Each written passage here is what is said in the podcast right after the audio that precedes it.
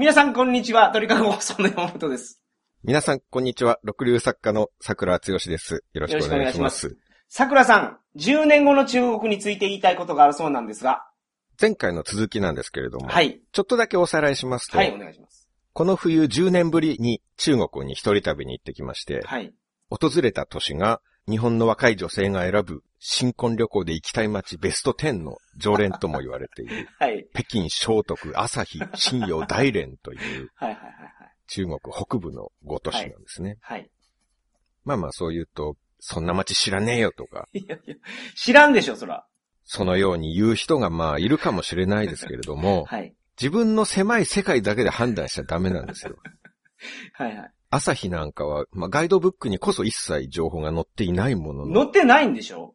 その新婚旅行に行きたいところやったら絶対乗ってますよ、それ。その視点ではね、はい。その視点では新婚旅行世界でそんなに有名ではないかもしれない、確かに。はあ、はあはでもそれはその世界で有名じゃないっていうだけの話でしょ、はい、はいはい。たとえガイドブックに載っていなくとも、朝日は人身売買の世界ではもうかなり大きな市場になってますから、はい。中国のギャングが誘拐してきた子供とかを売り買いしてるんですって。え、それ本当なんですか？はいはいあ、。本当なんですね、逆じゃなくて。そうなんですよああ、はなるほど。シャレだなの、それは。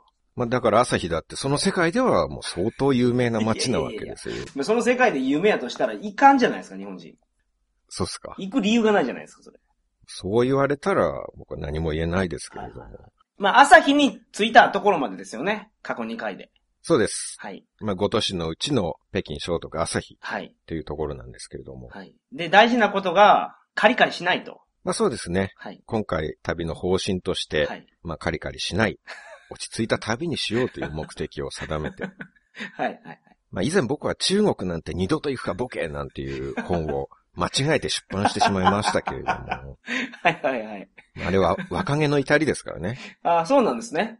なるほど。10年前はそういう気持ちやったと。そうなんです。はい今ではもう年齢重ねて、はい。人として成熟をしてな、るほど。それこそバックパッカー界のデビッド・ベッカムなんていう あだ名までついてるわけですからね。誰もつい言ってないですけどね、それ。桜さん以外は。その名に恥じることのないように。まあ、人は年を取ると丸くなりますから。そういうことです。はい思い通り行かなくても文句とか言わずに、冷静に旅をしようというそうですね。ま心がけで。まあおかげさまでというか、あ、はい。ここまでのところは一度もカリカリすることなく 来れてますね。あああ、そうなんですね。危ないところはありましたけどね。はいはいはいはい。ちょっとそれは違うんじゃないですか、中国さんってなるほど。思うところはありましたけれども、まあうまく取り乱すことなく、はい。ここまではカリカリすることなく来れましたか？来れていますね。はい。もう成長したなと。人って変わるもんですね、やっぱり。まあそういう認識なんですね、桜さんの中では。うん。はい。今回はどんな話なんですか？まあ、旅の続きなんですけれども、はいまあ、前回、朝日という町にはい。途中拉致未遂事件などもありながらですね、はい。兄弟がお前を拉致するとそう、いうメモを見せられたっていう事件がありました、ね。今から俺の兄弟がお前を拉致する。はいはい。そこをなんとか犯人一味と激しい戦いを繰り広げてですね、はい。血みどろの争いを経た後で、方法の体で、やっとのことでたどり着きました。はい。まあ、それにしても本当に中国はろくでもないんですよ。やっぱりそこからなんですね、話は。うんはいまあ、カリカリはしないですけれども、はいこれだけ言わせてほしいなと。はいはいはまあ、これは中国のことを思うがゆえの苦言なんですけれども、はいまあ、とにかくろくでもないんですい。よ。ほうほうほ聖徳からぼったくりタクシーで来て、うはい。夕方6時頃、朝日のバスターミナルではい降ろしてもらったんですね。はい。で、今日は朝日に滞在です。はい。ところが、ホテル取ってないんですよ、今日は。ほうほう、なるほど。まあ移動しながらの旅って予定どうなるかわからないから、はい。宿の予約しないじゃないですか。まあそうですね。まあでも、そんな不安はないんですよ。だって僕はずっとそのスタイルでやってきたんですから。はいはいはいはい。10年前もそのスタイルでそうです中国を旅行してるわけですからね。うん、中国だけじゃないですよ。5年前は中南米を縦断しましたけれどもはいはいはい、宿の予約なんか一回も取ったことないですからね。ずっとそのバックパッカースタイルで。世界を渡り歩いてきた豪のものですから、僕は。まあ普通ですけどね、それ。そう、そんなに偉そうに言うことじゃないんですけどね。みんなやってることですか？ら。みんな宿取るでしょう、そんなもん。いや、バックパッカースタイルの人っていうのはそうでしょ？宿取らないでしょ？そうですか？そんなん言うたら僕もそれでやったことありますよ。そんな、そんなスタイルで旅行したこともありますよ。えそんなことないでしょ？いや、あるんですよ。だってインドに行ったら車で迎えが来てね、はい。連れてかれて、チェックインもすべて手続きやってもらってなんてそういう話をしてたぐらいじゃないですか。あの、インドの時はそうでしたね。ほら見なさい。でそれ仕事で行った時はそう、その全部宿取ってますよ。でもそのバックパッカースタイルで旅行したこともありますから、僕も。その時はやっぱ街着いてから、まずは宿探しみたいなことしてましたよ。そうかそうか。はい。じゃあ山本さんも GO のものだったっていうことですもんね。あ、まあ、GO のもんなんですね。うん。そのスタイルで旅ができると。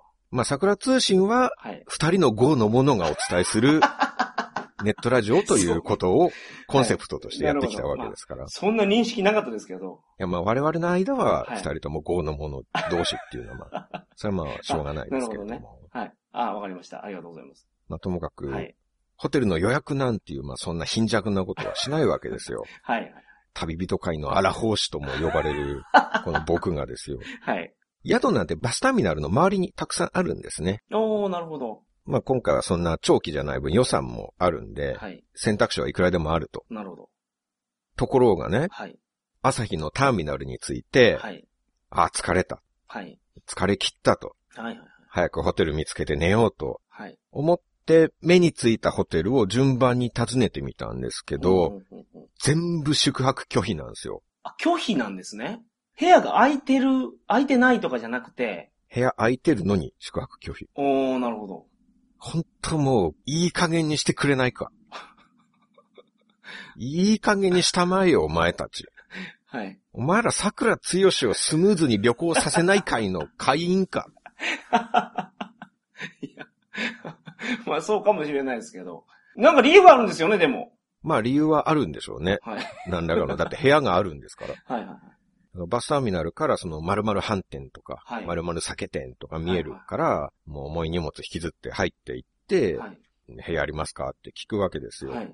ヨウファンチェンマーって聞くんですけど、はい。そうすると、酔うって言うんですよね。酔うってあるってことですか？あると書いて酔う。はいはいはいはいはい。なるほど。で、ああよかったと。はい。泊まるザンスと。うん。ミーはここに泊まるザンスよって、なんでそこオフランス帰りなんですか、いきなり。テンション上がってるんですよ。あもう疲れた。宿が空いてたから。やっと部屋があるって。なるほど。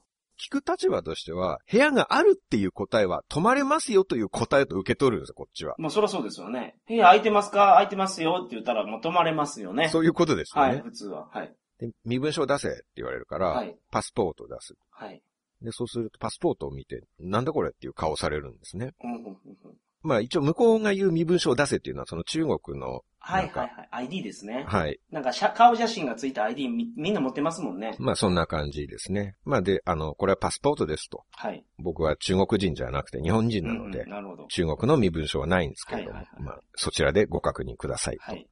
お願いするんですけど、はいはいはいじゃあダメってええ 拒絶されるんですよ。はいはいはいはい。その繰り返しなんですね。ええもう、バカ野郎。バカ野郎だ、あんたらは。まあそこで初めてカリカリしたわけですか？カリカリはまだしてない。してないんですね。コリコリしてるぐらいですかね。はいはいはいはい。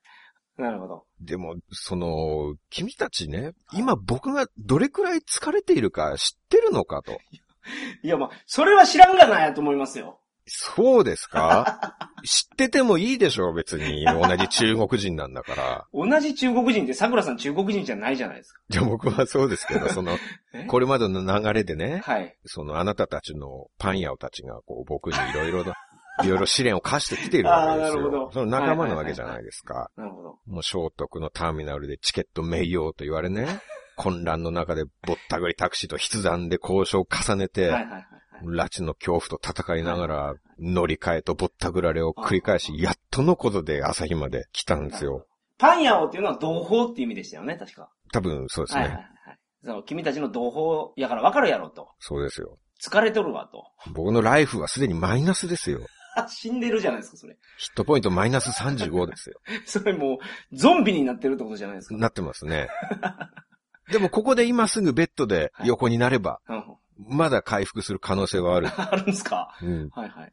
これだけ頑張ってね、はい。バスがなくても、言葉が通じなくても、はい。諦めずに、こんなマイナー都市の朝日まで、っていうとまたちょっと失礼ですけれども、はい。必死にやってきた痛いけな日本人ですよ。ほうほうほう。普通だったら、人の心を持ったスタッフならね、あ、お客様、はい。ここ数日、私の国があなた様に大変なご迷惑をおかけしました。はい。はい。宿泊料なんていりませんので存分にこの宿で心身を休めてくださいませと。そういういたわりの言葉でもかけて、あ。はい。謝罪と賠償じゃないけれども、フカヒレとか、はい。はい。紹興酒の一本でもお土産に持たせるとか はい。ね、そういう便宜があって叱るべきですよ。叱るべきかな。あ、その、ちょうど衝突してた時なんですか？衝突？日本と中国が。なんかサンゴ取りに来たりしてたじゃないですか。はいはい。そういう衝突があった時期なんですか？もっと後ですね、サンゴの。おー、なるほど。あ、その、先ほど言ってた、衝突は、あれですか、ぼったくり三兄弟が桜さんにしたことについての話をしてるんです何ですか、衝突。かいやいやいや、中国が日本に悪いことしたって言ってたじゃないですか、今。ホテルに着いた時に、はい。中国として日本に悪いことしたから、えーフカヒレのスープどうぞ、紹興酒どうぞっていう話をされてたじゃないですあ、そんなグローバルな話をしているわけじゃないわけですよ、僕は。か。失礼しました。私の国がっていうのはね、その、例えば聖徳のバスターミナルがあ、それね。僕のためにバスを運行しなかったとかね。ああ、なるほど。そんな大きな責任の所在は問わないですよ。あそうですだってそれは、産を取りに行った人とか、そのなんか中国という国家がなんかやったとかっていうことは、はい。それは彼らホテルの一スタッフの方には関係ないわけじゃないですか。やっぱそんな責任を背負わせるなんてね、そういう非道徳的なことは僕はできないですよ。いや、そういうこと言ってたんかなと思ってたんですよ。違いますあよ。違うんですね。うん、僕はただそのね、北京の案内の人はいが、チョンドゥまでのバスがないって嘘をついたり、はい。銀行で待たされたり、はいはその朝日行きのバスがなくてはい、夜ぼったくられたりい。、なるほど。そういうところに対しはいて責任を問うてるわいやいや、けですよ。それこそ責任ないと思いますけどね。ホテルの人は。そうですか、はい。サンゴと比べれば距離近いじゃないですいや、か。距離近いのかな隣町の話ですから、ああ、なるほど。何倍も近いですよ、それは。物理的に距離が近いと。うん。ああああなるほど。そう考えれば責任の一端はあるわけじゃないですか。それはないですよ。そうですかないです。ああ。それはちょっとまあ我々の考え方の違いっていうことに まあまあそうです、なりますね。うちなみに、外はめっちゃ寒いんですよね、確かん。めちゃめちゃ寒いですね。だって、大雪でバスが走らなかったんだから。ああなるほど。皆さんそれも想像しながら聞いてくださいね。そうですね。桜さんの体力はその寒さでも奪われていくと。はい。踏んだり蹴ったりな状態ですね。はいはい。うん、まさに。その状態の、はいもう身も心も疲弊している旅行者の僕にね、はいはいはい。お詫びをするどころか部屋があるのに宿泊拒否するって、いくらなんでも、はい。あの生体号でもそこまで残酷なことはしなかったと思いますよ。あ、そうですか？うんあ現代中国の方々はもう生体号以上に血も涙もない人間になってしまってるなと。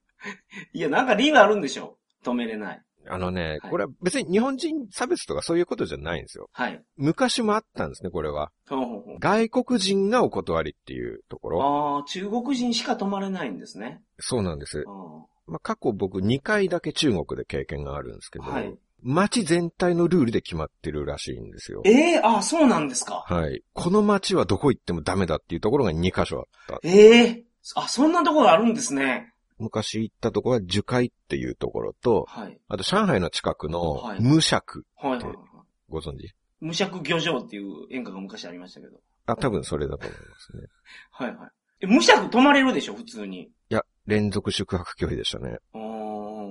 で、それは多分グレードの高いところでないとダメなんですよ。ああ、なるほど。三つ星以上じゃないとダメとか。言われたんですね。最終的に。なるほど。無釈とか商社の方とか結構行かれてますから。だから多分外国人がたくさん来るから、はい。外国人が来るところには、その安宿とか泊まらせて、はい。なんて言うんだろう。逆にそのいいところに泊めさせて、外国人に中国ってこんなしっかりしてるんだよっていうところを。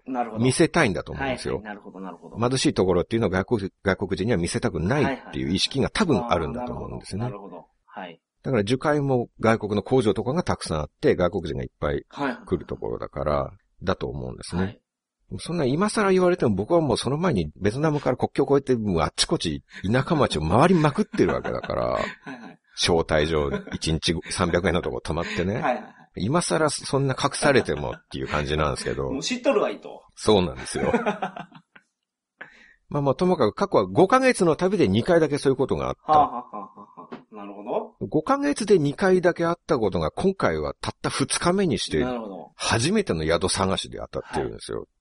ちなみに当日いきなりバスがないっていうのは 過去の旅で一度もなかったのにはいはいはい、これも今回たった2日目にして当たってるんですよ。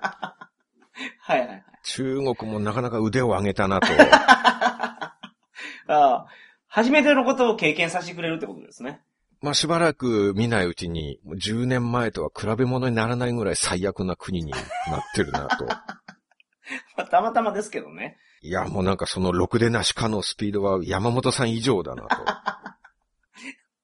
はい。山本さんも最近お仕事の都合でご家族を残して一人で。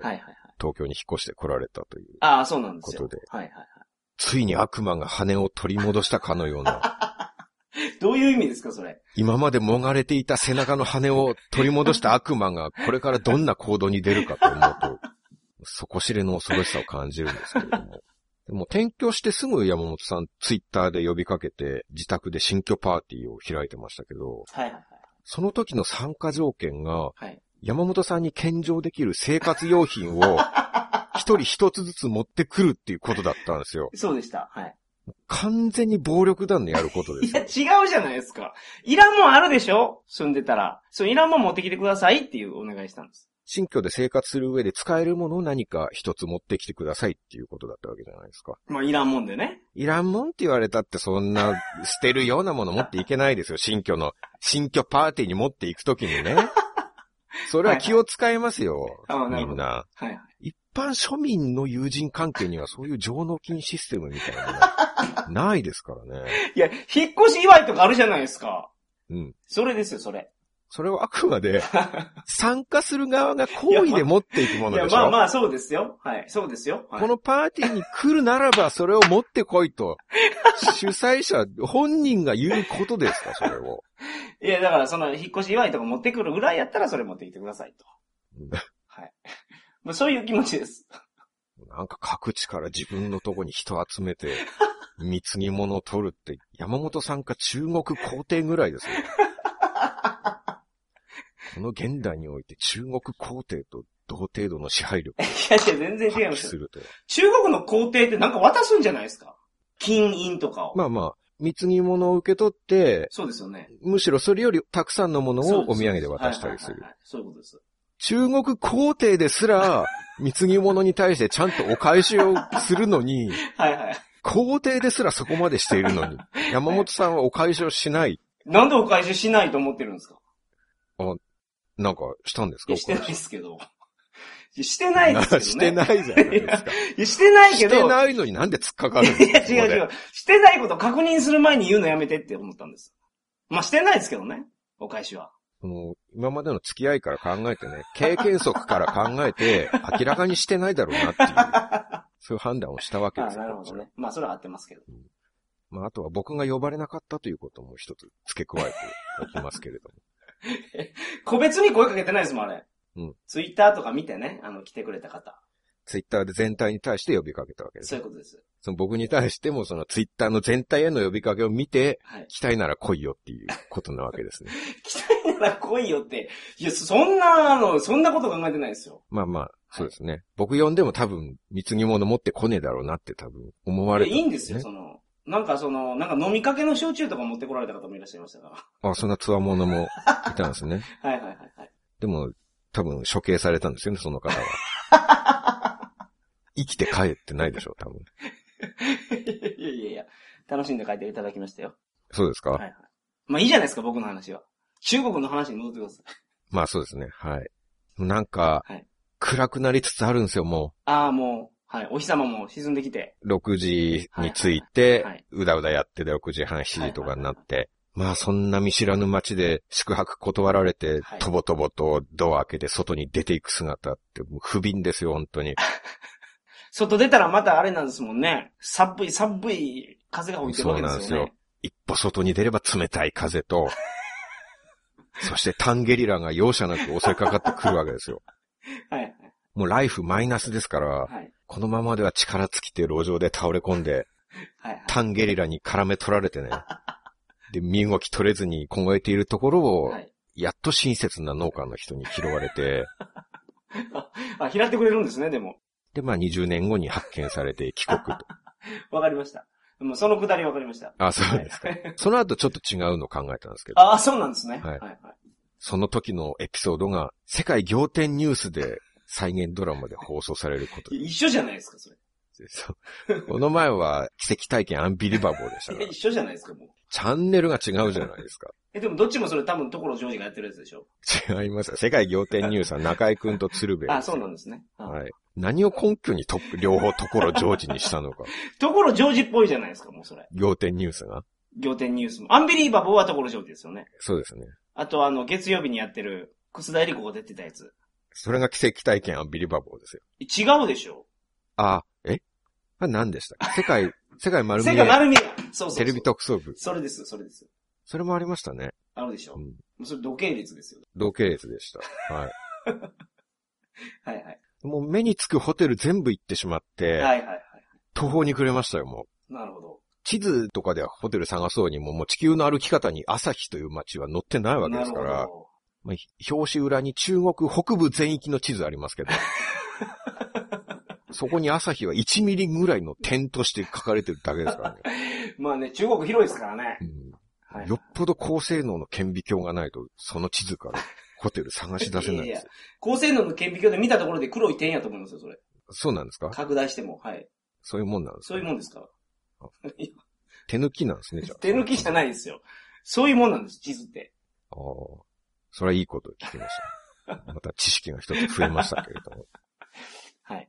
でそんな僕の気も知らずストリートの人民たちは5秒に1回盛大にカーペーって。唾を吐きまくって。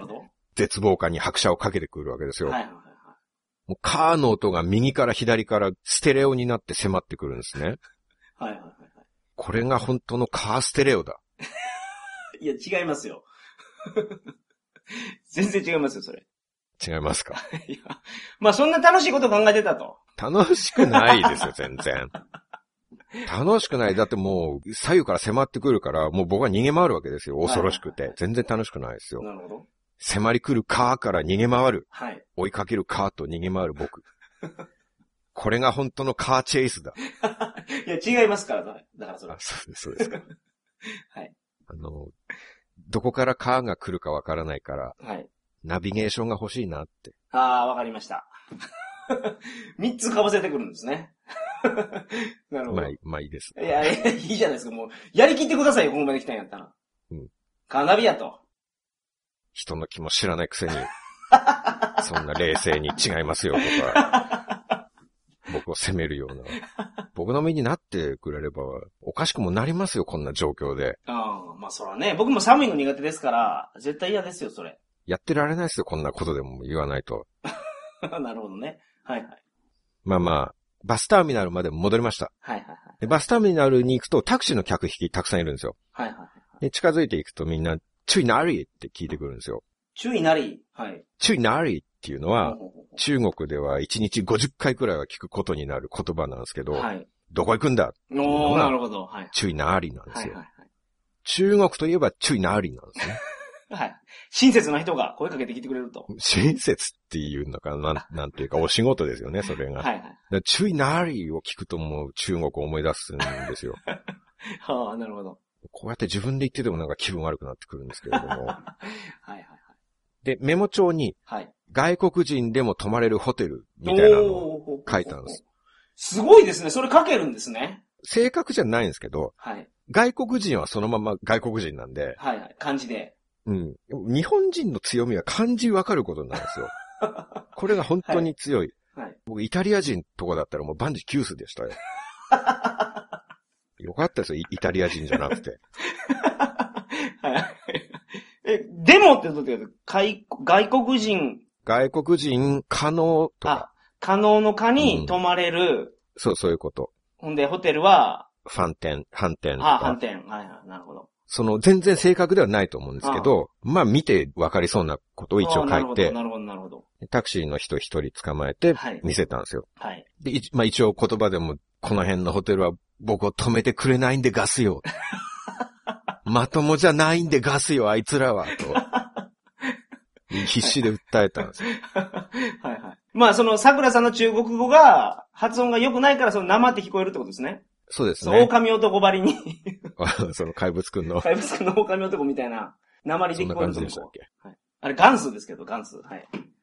そしたらはい、願いは通じて、おおじさんがメモ帳とペンを引き継いで、はい。国際反転って書いて見せてくれたんですよ。なるほど。そうそれです 名前からして止まれそうですよね。そうですね。はい。もう完全に通じてると。はい。もうその国際反転とやらに行ってくださいと。はい。はい。で、やっとタクシーで、はい。街外れのバンコク大反転っていうはいホテルに連れてってもらって。うなるほど。バンコク大博覧会のバンコクですか？そうです、そうでああ、なるほど。す。やっと泊まれるとこ見つけて、はいはいはいはい。もうまあ、しつこいというか、はい細かいんですけれども、はいちょっと指摘させていただくと、国際反転なのに英語が通じないんですね。はいはいはまあ、止めていただけるだけで本当ありがたいし、はい僕も人の英語力言えるレベルじゃ全然ないんですけれどい。も、はいはい。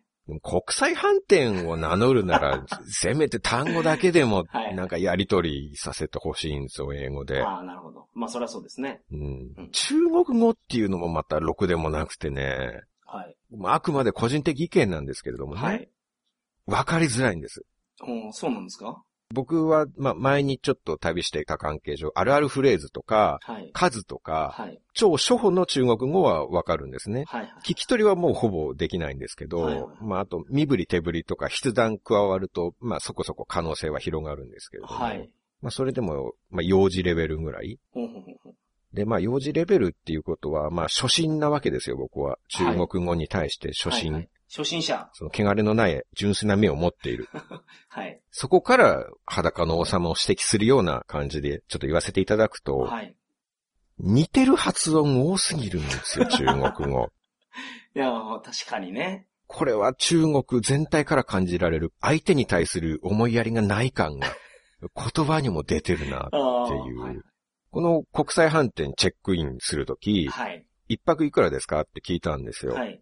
そしたら、いいパパって言うんですよ。ほんほんほんほん188。そうそうそうそはい。う。188元。はい。まあ、4000円弱だから、あ、予算内だと。はいはいと思ってカード払いしたんですね。はい。まあ、現金も今日の連続ぼったくりで底をついてたんで、はい。はい。カードで払はい。って、で、部屋に着いてからレシートを確認したら、はい。588円ってなってるんですよ。うわ、高っなんじゃこりゃーって言い切り立って、はいはいはいでも、よくよく考えてみたら、はい。はい。ウーパーパーだったんですよ。全然違うじゃないですか。違わないじゃないですか、全然。いや、いいとうーは違うじゃないですか。違わないですね。いや、全然違わない。違ったとしたらなんで僕が間違えたんですか？いや、その、聞き間違いじゃないですか。そうですよ。いや、聞き間違いなんですけど、え、いいとうーは違うでしょ？いある算数、うーですからね。ウーパーパー、ウーパーパー、うーパパーと違いますね。ウーパーパー、ウーパーパー。ほぼ同じじゃないですか。いや、ほぼ一緒かな。違うとしたら僕が聞き間違えないですもん、そんなもん。ああちゃんとけど数字チェックせないかんっていうことですね、これは。というよりこれは中国語が悪い。なんで数なんていう重要なものに対して容易に聞き間違いが起こると想定される発音を設定するのかってことですよ。あもともと中国語を作る段階であはい。ぼったくりに使えることを目的として、はいはいはい。そういう狙い含めて決めたんじゃないかっていう疑いすら持ちますね、僕は。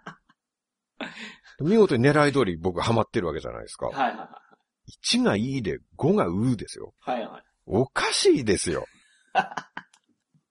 日本語だったら1と5、はい。全然違うじゃないですか。まあ全然違いますね。絶対聞き間違いないですよ。はい。英語でも1と5、はいはい。全然まあ違います。全然違いますね。全部そう、スペイン語、ウノ、シンコ、全然違う。アラビア語でもワヘドとハムサ、全然違う。ああ、なるほど。はあはあ中国語だけいいとうで。間違えますよ、それは。意地悪いです、これ。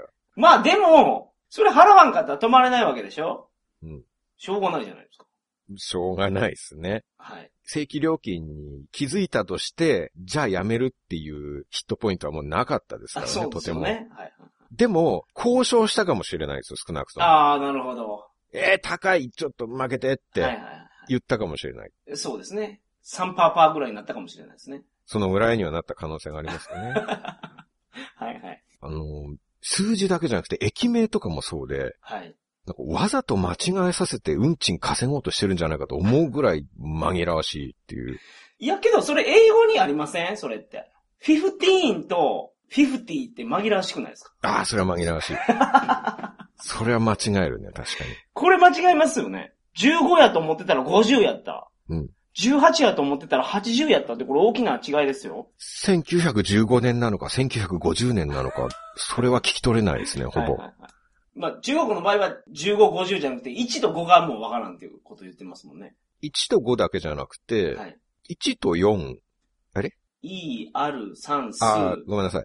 えーっと、10がはい。あ、そ C なんですう。よ。発音が超難しいんですよ、あれ。シューとかそんなんでしょそうそう。C。そうそうそうそう。ほんで4は何でしたっけ？4が数。はいはいはい。同じじゃないですか、もうこれ。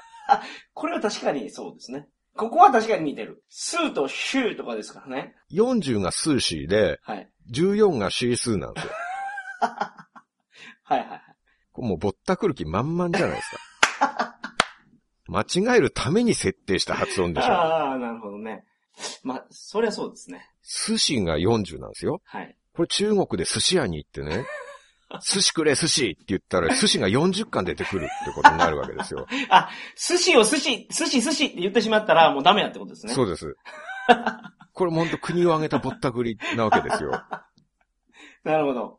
えそうそう。あの、駅名とかも、はい。まあ、とにかく作業、茶行が多すぎてうん、うんうん。何でも差しすせそか茶樹町なんですね。はいはい地下鉄で宗家省っていう駅があって、はい。はい。宗家って立花流宗家みたいな宗家に、庄屋の省なんですけど、う。はい。その宗家省が中国語だと、ソンチアチュアンなんですよ。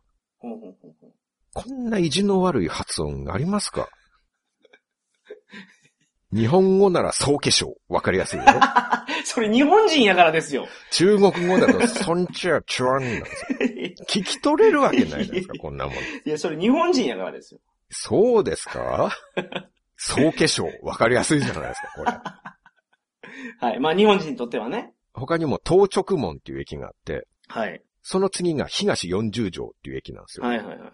日本語で東直門と東40条。あ全然違いますね。全然違いますよ全然違いますね。中国語にすると、東直門がトンチーメン。はいはい。東40条がトンシーシーチャオ。ああ、なるほど。ああ、もうそっくりです。いや、そっくりじゃないけど、そっくりじゃないけど、まあ、日本語と比べると、あの、似てますね。そうでしょ？寄ってますね。前半だけ見るとトンチーと トンシーだから、ひ東やからね。降りる駅間違えますよ。両 両方とも東やからトンから始まるってことですよね。日本語なら東直門、東40条。絶対間違いないですよ、いや、これ。それ、だって、音読みと訓読み使ってますもんね、もうそれ。うん。早くも。だから、だからそういう使い方をするということを含めて日あ本語の素晴らしいところ、わかりやすいところじゃないですか。おっしゃってましたね、一回目も。海外に出ると、日本の素晴らしさに気づくと。言葉一つとってもそうですよ。はいはいはい言葉という点ではもう山本さんもおかしいんですよ。あ、そうですか？前々回中国語の姿勢の話をして、はい。まあまあまあまあの話したじゃないですか。はいはい、しまあ山本さんのまあまあまあまあはもう桜通じで何回も聞いたんですけれどた。も、はいはいはい。その時に山本さんは同じまあでもはい。発音によっておばあさんっていう意味だったり。参照っていう意味だったりするんですよねって言ってたんですけど、あの確認してみたところ、はい。まあにはおばあさんという意味も参照という意味もないんですよ。あれ？あ、そうですか？あの、とりあえず麻婆豆腐から連想したことを 何でも言ってみるのはやめてくれませんか？いやいやいや、そうなんですか？え。まあの4つの意味なんですよ、じゃあ。馬馬はありますああ、ねよか。った。あと、お母さんもあります。それおばあちゃんともうほんま、さも似た全り。然違いますさもね。似たりじ。ゃないですか、もそれはこじつけですね。う。まあ、お母さん年取ったらおばあさんになりますからね、でも。え、参照はないんですか？ないですね。あ、そうなんですね。え、他二つなんですか？山椒に近いもんあるでしょ、でも。ののしる。が、まあですか。はい。それが山椒、それが山椒ですね。え？それが山椒ですね。何が？あののしるだって言ってるのは何が山椒なの？山椒辛いから、なんかそういう気持ちになるってことですよ。辛いということで罵りたくなるっていう気まあ持そうそういう、ちになる。そういう気持ちです。だから連想ゲームじゃないんだから、ああ。まあ、なるほどね。何でも連想で言っちゃえばいいと思って、その、麻婆豆腐から連想したんでしょ？その二つは最初に。確かに。確かにもう的確ですね。それ麻婆豆腐から来てますね。そうでしょ？はい。山椒が効いてるんですよ。四川の麻婆麻婆豆腐は。その言語の意味を説明するときに、自分が料理から連想したからって、それ言っていいっていうことじゃないんですから。ああ、すみません。失礼しました。それ完全に間違えてましたね。間違えて覚えてました、僕。そういう安易な行動は慎んでもらいたいなと。まあ、すみません。失礼しました。それはちょっと僕が完全に間違えてたんで、あの、お詫びいたします。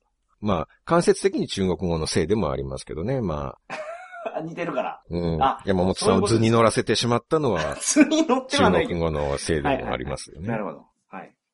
まあいいですよ。僕がお金の件に関しては聞き間違えたっていう、僕の未熟さありますから、もうしょうがないと。そういうこと。うん。そういうことですわ。まあ、とりあえず部屋入って、はい。まあまず真っ先に明日の宿をネットで予約です。え？なんかストロングスタイルで行くんじゃないですか？いやいや、もう無理ですよ、もう。早くもひよってるじゃん。ないですか、も毎日移動するたびこんな面倒なことしてられないですよ。もう荒法師といえども、こんな、こんなことはもう、だって、まだ僕中国ついて移動してるか何か探してるかどっちかしかしてないんですから。う。はいはい。何にも楽しくないですよ。あ荒法師だって旅を楽しむ権利はあるでしょう。あ。はい。でもストロングスタイルはやめたんですね。あんなに言ってたのに。まあ、そうですね。宿探しという点ではちょっとやめておこうかなと思って。はい。この前特攻野郎 A チームだってちゃんとホテル探していくっていう話をしてましたから、山本さん。はいはいはい。あれほどの猛者たちでも宿探すんですから、もういいじゃないですか、僕だって。なるほど。でも、ストレスがもうすでに体になんか現れてきて、はい。まずは小さなとこなんですけど、もう指とかすごいささくれてくるんですね。おこういうとこってストレス出てくるんですよ。ーあ、そうなんですか？うん。ほうほ爪の下の皮がむけちゃって、うはい。もうすごい痛むんですよね。はいはいまあ、寒いっていうのもあるけど。はい。はい。だからご飯食べに行くついでに絆創膏買いに行くことにしたんですよ。はい。薬局はすごく多くて、はい。〇〇大薬房とかいう、んそういうお店。があちこちにある。なるほど。で、ご飯食べる前に、ある薬局に入ったんですね。はい。で、白衣着たおばちゃんが、何かお探しですかって迎えてくれるんですけど、まあ、はい。買い物ぐらいは僕はもうこなれたものなんですね。何々ありますかっていうのは、何々ヨウマっていうんですけど、はいまあだから、部屋ありますかならファンチェンヨウマにな。って、シュエピーヨウマっていうのは、スプライトありますかスプライト？スプライトってあの炭酸ジュースのスプライトですか？う。そうです。ああ、はいなるほど。はいシュエピーなんですよ。はいはい、なるほど。シュエピーヨウマは僕はもうよく使ってましたね。ほぼ食堂に行ったらシュエピーヨウマなんですよ。なるほど。で、僕くらいのまあ中国熟練者になると、その単語わからなくても何とかするんですよ。はい。経験値がまあ違いますから、はい。絆創膏っていう単語はわからないんですけど、はい。そこはジェスチャーを使うんですよ。はあは絆創膏を巻いているジェスチャー。あはい。人差し指のささくれが痛かったんで、はい。片方の人差し指をピンって立てて、ほう、なるほど。で、もう片方の手の親指と人差し指で輪っかを作って、はい。それで、その、立ててる指のささくれのあたりを握ったんですね。え、輪っかを作って握ったんですね。はい。絆創膏でその傷を包んでいるジェスチャー。はい。で、それをおばさんに示しながら、はい。ヨウマって聞いたんですね。はい。で、もうさすがで、そこはすぐ通じて、はい。おい、酔うってはい。言って、はい。で、あの、奥から小さい薬棚持ってきてくれて、はい。はい。で、どれでも好きなの選びなって見せてくれるんですよ。はい。はい。はい。で、いろいろ小箱が並んでるんですけれども、あなるほど。なるほど。なるほど。はい。はい。よく見たら全部コンドームなんですよ。そうですよね。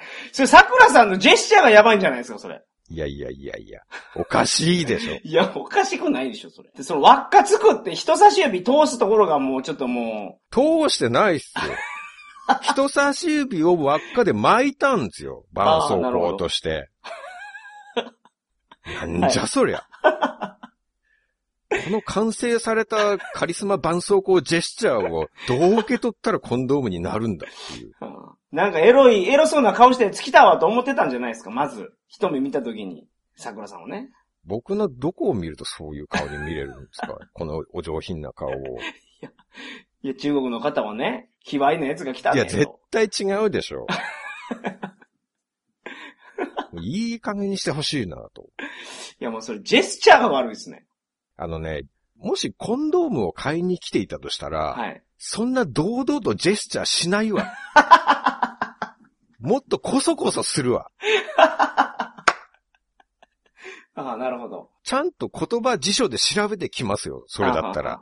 薬局行ってね、はい。女性店員が相手にこれあるか？って指でズコ箱、コンドームジェスチャー見せつけるって。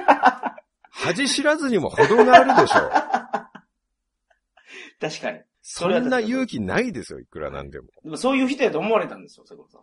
いや思われないと思いますよ。すごいの来たこの、この外見を見てですよ。はい。この人当たりのいいねあ、洗練された外見を見て、はい。そんなことをする人間だと思ったんですかと。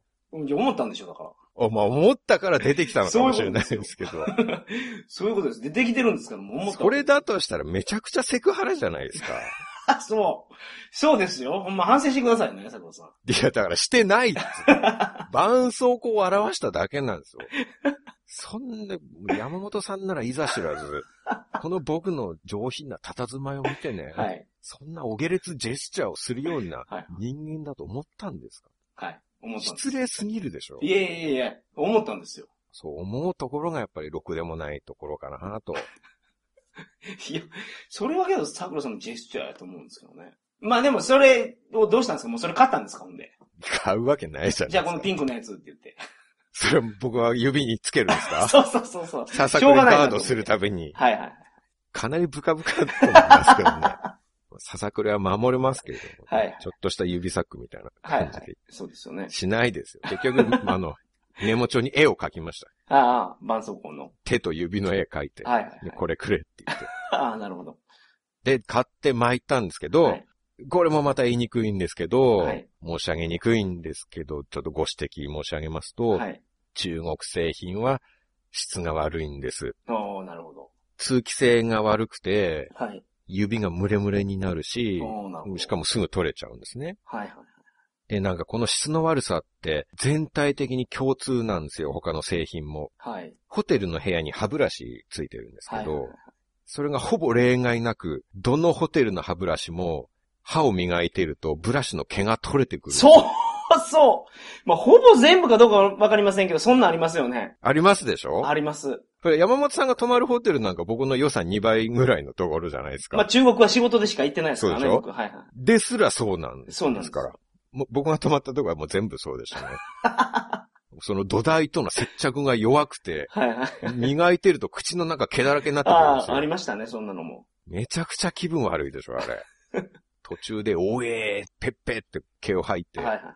また磨き始めると、また取れてきて、はいおえーって、繰り返しなんですよ。そうなんです。あの、皆さん100円ショップとかで物を購入した時に、メイドインチャイナって書いててですよね。うん中国製もなんか性能上がってきたなと思ってらっしゃるかもしれないですけど、日本に売ってる中国製のやつは性能上がってますけど、中国にある中国製のやつは良くないですからね。中国の方が日本に来て、100円ショップで買い物してたんですよ。はい。それ全部そのメイドインチャイナやでって教えてあげても、はい日本に並んでるメイドインチャイナのやつは質がええって言って買ってましたから。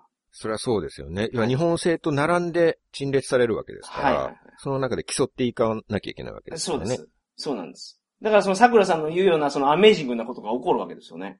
歯磨いてる時に毛が抜けるっていう。そうなんですよ。なんか不思議なもので、同じ歯ブラシの毛なのに、はい。なんか土台についてる時は口に入っても全然気にならないのに、はい。抜けて入ってくると途端に気持ち悪くなるんですよね。はい。それはそうですね。それはそうですね。うん、他の毛でもそうで、山本さんなんかよく言ってますけど、言ってない。もう何を言おうとしてるか想像つきますけど、いやいや僕言ってないですよ。はい。そうなんですか？はい。はい。